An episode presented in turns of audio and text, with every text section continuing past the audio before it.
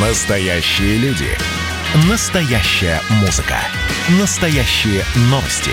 Радио «Комсомольская правда». Радио про настоящее. 97,2 FM. эм. Под капотом. Лайфхаки от компании «Супротек». С вами Кирилл Манжула. Здравия желаю.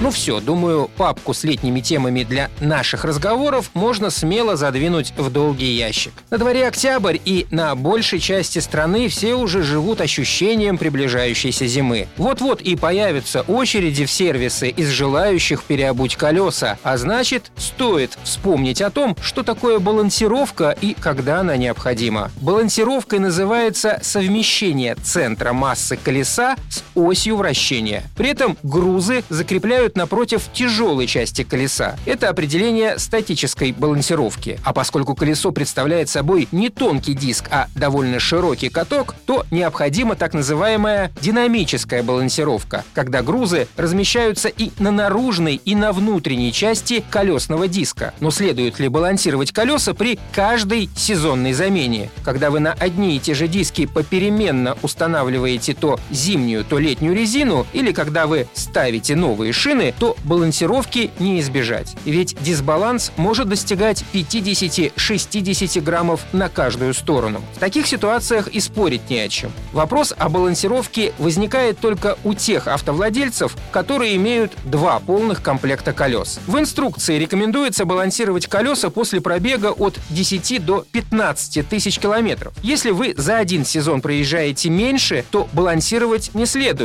Но это в теории, ведь инструкция не учитывает разные ухабы и качество наших дорог. А значит, для принятия решения по балансировке нужно просто следить за поведением автомобиля. Если ощутимых биений рулевого колеса не чувствуется, то и балансировка не нужна. Когда вы сами меняете колеса два раза в год, то лучше после замены покататься пару дней. Шины за это время избавятся от деформаций. Если на любых скоростях не возникает никаких вибраций, балансировку можно не проводить. Подытожим. Балансировка необходима, если вы проезжаете за сезон больше 15 тысяч километров, если вы попали в глубокую яму на высокой скорости, когда вы начали отмечать вибрацию или в случае отсутствия у автомобиля антиблокировочной системы и вашей любви к так называемому торможению на юз. На этом пока все. С вами был Кирилл Манжула. Слушайте рубрику «Под капотом» и программу «Мой автомобиль» в подкастах на нашем сайте и в мобильном приложении «Радио Комсомольская правда», а в эфире с понедельника по четверг в 7 утра. И помните, мы не истина в последней инстанции, но направление указываем верное. Спонсор программы ООО «НПТК Супротек».